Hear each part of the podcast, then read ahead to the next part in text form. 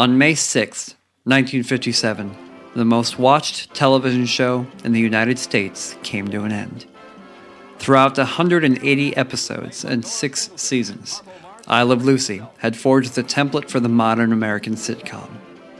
Starring the husband wife team of Lucille Ball and Desi Arnaz as a hapless married couple, the program paved the way for a new era in television production in a country that had long favored the movie theater. In addition to making Lucy and Desi millionaires and temporarily saving their marriage, I Love Lucy left within Desi Arnaz a hunger to continue revolutionizing the entertainment industry under the banner of Desilu Productions.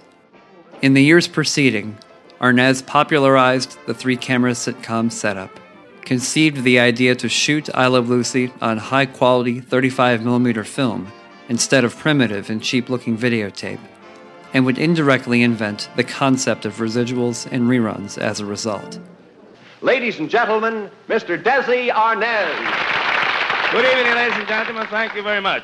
We welcome you to Desilu Playhouse. As you know, this is film, and that's why you see all these cameras down here, and the boom, and the lights, and all the people, and all the stuff, because it's just like making a movie, see?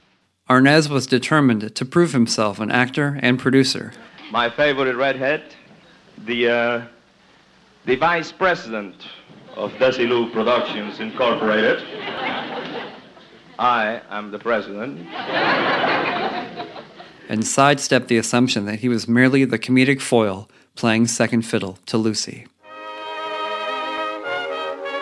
Desi Arnaz was a Cuban American whose tenacious personality had been created in his brief but opulent upbringing in Cuba. The son of a Santiago mayor and the grandson of an executive at Bacardi Rum, Desi's gilded childhood wasn't to last. Desi's family became political refugees following the Cuban Revolution of 1933. Here are the actual scenes of mobs running wild in Havana, celebrating Machado's downfall. Pathé cameramen made these exclusive pictures at the risk of their lives as rioting crowds surged through the streets, shouting for the blood of Machado and his henchmen. Their home was burned, his father was briefly imprisoned, and the family later fled to Miami. Arnaz went from living on a palatial estate to cleaning bird cages in just a few months.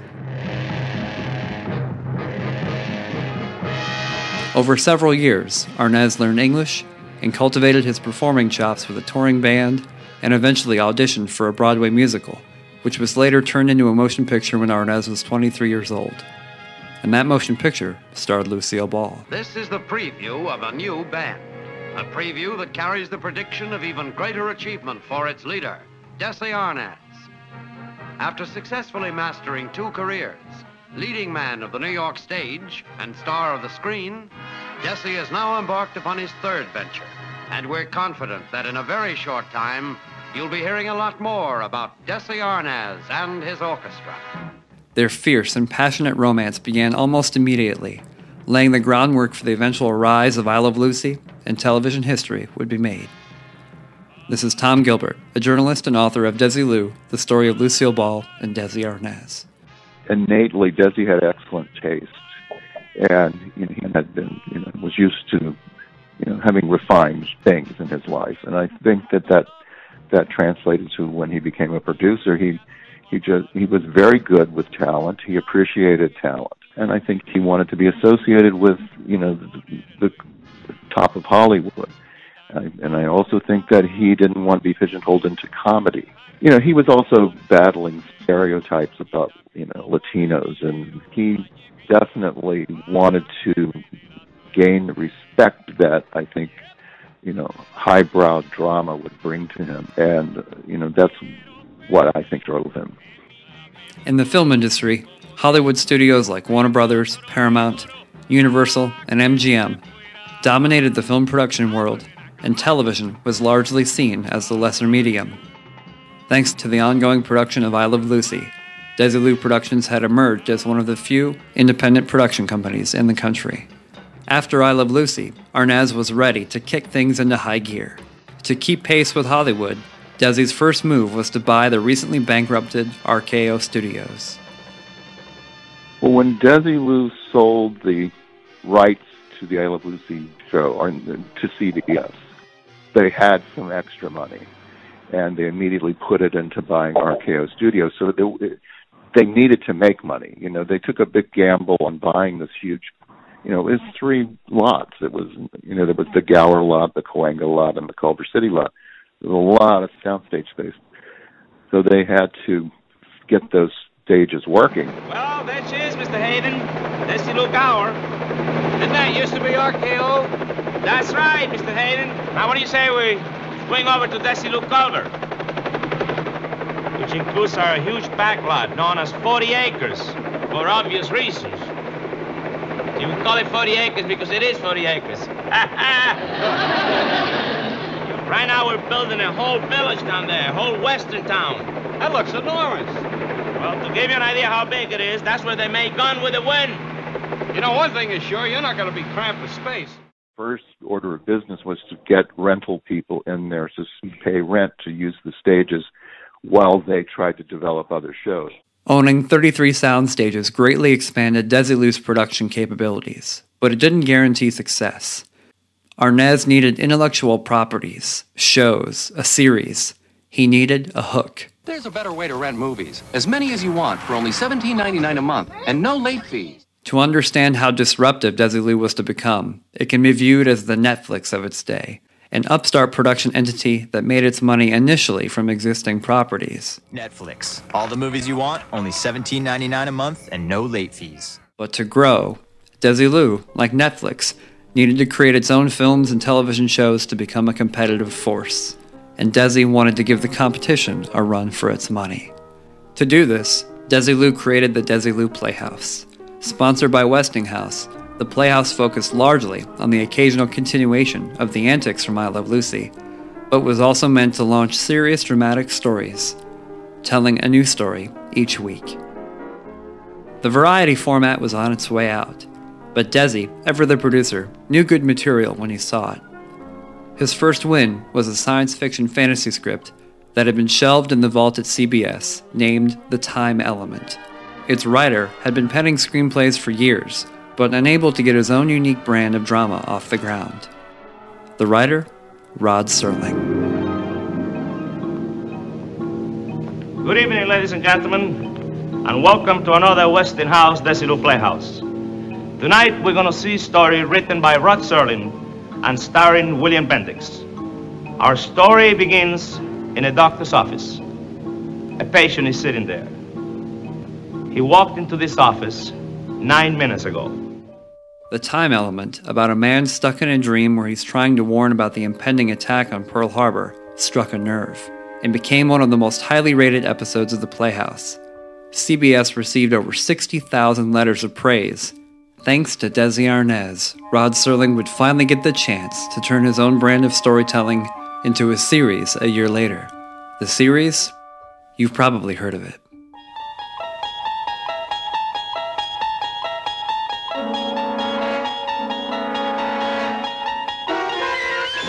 You're traveling through another dimension. A dimension not only of sight and sound, but of mind. A journey into a wondrous land whose boundaries are that of imagination. That's the signpost up ahead. Your next stop, the Twilight Zone. Six shows into the first season of The Playhouse, Desi can only briefly breathe a sigh of relief. The Playhouse was struggling for three reasons.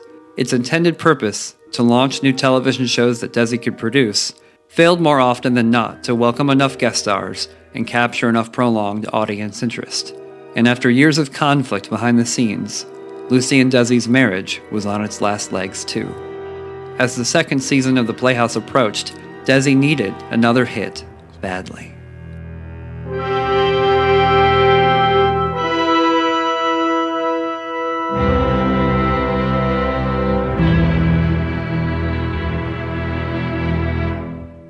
Eleven days after I Love Lucy wrapped in 1957, an obscure printing company executive named Eliot Ness died in Coudersport, Pennsylvania. Ness had been recently working with sports writer Oscar Fraley on an autobiographical account of his career as a Treasury agent in Chicago during Prohibition and his efforts to harass the criminal empire of gangster Al Capone. Ness had been approving the final drafts when he collapsed from a heart attack in his kitchen. His book was called The Untouchables. Later that same year, The Untouchables was published and picked up as an option by Warner Brothers producer Ray Stark. There was some interest at Warner Brothers in being able to turn their large library of gangster drama stock footage into a television show, but the option languished. A year later, while attempting to drown his fears and occupy his mind on vacation near the Del Mar racetrack outside San Diego, Desi Arnaz received a summary of The Untouchables from Desilu story editor Lois Green. The material immediately resonated with the desperate Arnaz. Bells began ringing. After snapping up Warner Brothers' lapsed option, the first challenge in bringing to life the story of Eliot Ness and Al Capone was that Desi Arnaz had gone to school with Capone's son. Hoping the shelf life of Ness's book would be short lived, the Capone family had their first taste of Hollywood in the release of a Rod Steiger film called Al Capone. The idea that the Capone name would be plastered over movie houses and now on television was not warmly received. Arnaz attempted to appeal to the younger Capone, saying that he would handle his father's memory with restraint. But the phone call between them ended disastrously. This is the true shocking story of Scarface Al Capone, who stalked out of Chicago to take America by the throat. He turned an American metropolis into a bullet-scarred battleground. Anybody gives you any trouble, anybody gives you back door, you tell them come see Al. They gotta see Al Capone. Nevertheless, Arnaz knew he had a unique opportunity and threw himself into production. With variety shows like the Desilu Playhouse falling fast out of favor among television audiences, Arnaz needed the Untouchables to be big. To convince Desilu's boardroom to fund the project, Arnaz pitched the film as not only a Playhouse production and a potential series, but as a theatrical B movie that could warrant further return on investment in the future. With $400,000 budgeted for the period drama, Arnaz gathered his creative forces. Paul Monash, a television screenwriter, Quinn Martin, an occasional producer for the Playhouse and husband to I Love Lucy writer Madelyn Pugh, and director Phil Karlson. Karlson, who had witnessed a gangland assassination attempt and helped police locate a brewery in Chicago in his childhood, had already carved out a name as the toughest director in film noir. Hey, Tony. I know a sure cure for a nosebleed. A cold knife in the middle of the back. Desi pushed Monash to make the script more potent, powerful enough to knock the couches out from under sedated audiences who had been lulled into a semi comatose state by otherwise endless, uninspired fare. To Desi, this was no ordinary cops and robbers story. If Desilu's struggling television empire was to compete with Hollywood, let alone survive, it had to come on like gangbusters. Quinn Martin wasn't won over by the original script, but agreed to produce after further persuasion from Arnaz, who positioned The Untouchables as a springboard for the 37 year old's career. Martin eventually agreed, and decided if it was to be the smash hit that Desi intended, he would throw his creative weight behind it too. Throughout Culver City and greater Los Angeles, the wheels of the Desilu machine began to turn. Lynn Stalmaster Casting poured over headshots to populate the story with characteristic faces. Transportation Chief Aaron Dahm went about finding the period correct vehicles. Karlson tapped his own reserves too, and brought on actor Neville Brand to play Al Capone. In short order, Brand was dispatched to Italian accent school, where he spent more time getting his dialect coach drunk than rehearsing his own Italian. Without an audition, actress Patricia Crowley would be cast as Eliot Ness's wife, Betty Anderson. But the script was still an issue for the creative trio. It needed an element that could tie together the proceedings and hammer home its real life gravitas. What the script needed was a narrator. It's time, America. Time for Walter Winchell of the New York Daily Mirror and the Washington Post. Mr. and Mrs. North and South American, all the ships at sea, let's go to press. New York City. The big city is in a good mood again now that the 11-day newspaper strike is an unpleasant memory. Nobody won that one. The real losers, ladies and gentlemen, were the many war veterans and blind news dealers on the corner. They have no union to pay them juicy strike salaries. Despite having one foot on the accelerator towards obscurity, Walter Winchell was brought on to add an air of authenticity to the proceedings. As with Capone, Desilu had a history with Winchell too. Are you or have you ever been a member of the Communist Party? I believe I have the right to be confronted with any evidence which supports this question. I should like to see what you have. Oh, well, you would. Yes. Well, you will pretty soon. Question is, have you ever been a member of the Communist Party? In years previous, Winchell had insinuated that a certain red-headed television star was indeed a red-handed communist. The glaring spotlight of the red craze had reached a fever pitch in Hollywood, and the accusation was not taken lightly. Winchell had forced Lucy to publicly admit she was not a communist. Because of this, Lucy protested, but Desi knew that Winchell had been the voice of Depression era America. And after a Desilu produced television show starring Walter Winchell faltered in 1957, Arnaz snapped up the washed up journalist for his final hurrah. The genetic material for television's first made for TV movie, and in effect its first docudrama, were being gathered. But The Untouchables still lacked a critical component an actor to play the lead role of Eliot Ness. In typical Hollywood fashion, negotiations for the lead role were complicated from the start. Desi originally pitched well known actor Van Heflin, much to the dismay of Karlson and Monash. Despite Oscar winning experience portraying grizzled characters, Van Heflin didn't feel he was up for it. And as production was delayed, he left the project. Seeming to work in alphabetical order, Desi pivoted next to actor Van Johnson. Van Johnson's wife and manager knew the clock was ticking and insisted he be paid $10,000 for the pleasure. But Desi, soured by the extortion attempt, passed. And Capone was set to take over Chicago the first thing Monday. Desi even briefly considered playing the role himself. Growing desperate, Desi ran through name actors of the day that he felt could meet the material Cliff Robertson, Jack Lord, and Robert Stack. Having been John Wayne's co star in 1954's The High and the Mighty, and recently nominated for an Oscar for his performance in Written on the Wind, something about Stack stuck. Arnaz immediately tracked down Stack and his wife Rosemarie on a date and begged them over a restaurant telephone to consider the role. Arnaz had the script immediately sent to Stack's home, but Stack wasn't impressed. It was television, and he was a film actor, and Stack was still sensitive over the loss of his Oscar after years of toiling in B movie fare. And the last pilot he'd performed in was so bad that Stack purchased the prints to guarantee that they'd never see the light of day.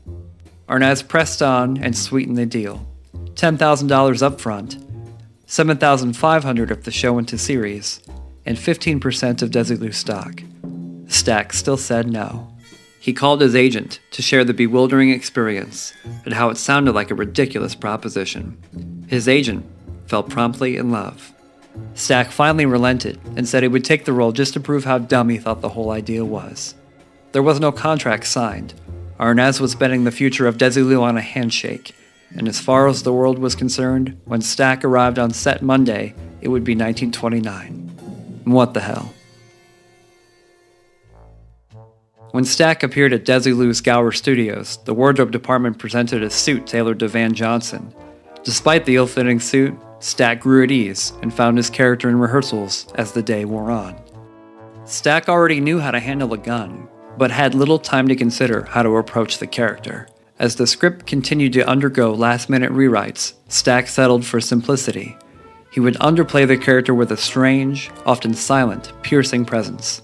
In a script full of violent and colorful characters, Eliot Ness would be a man of few words, totally in control of himself. And just beneath the surface, near periscope depth, would swim a composite of the three bravest men Stack had ever known.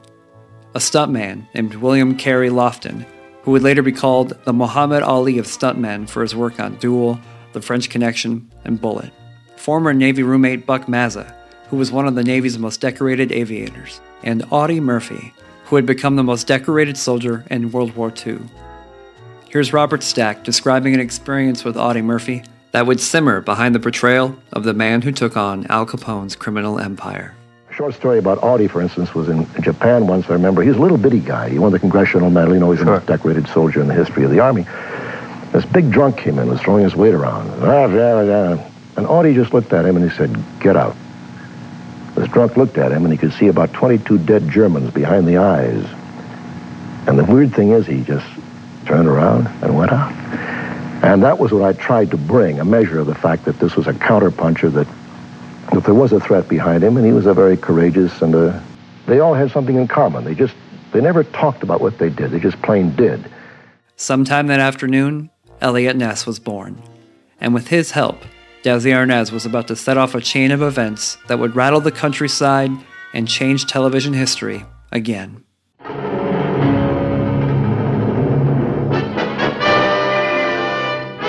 On our next episode, The Untouchables becomes a smash hit for Desilu, and the stage is set for a new series that will win awards and acclaim and become America's first televised culture shock. Join us at theuntouchablespodcast.com for weekly episode reviews and a behind the scenes look at the making of Desilu's The Untouchables. While you're there, subscribe to our YouTube channel and our podcast.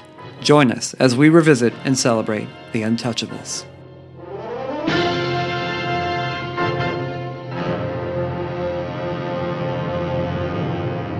And that, Mr. and Mrs. 48, winds up another edition over 400 ABC stations until next Sunday night or next week at the very same time. This is Walter Winchell, who disagrees with Adlai Stevenson's statement that the four fears have replaced the four freedoms. America, Mr. Stevenson, has more Minutemen than boogeymen. Good night.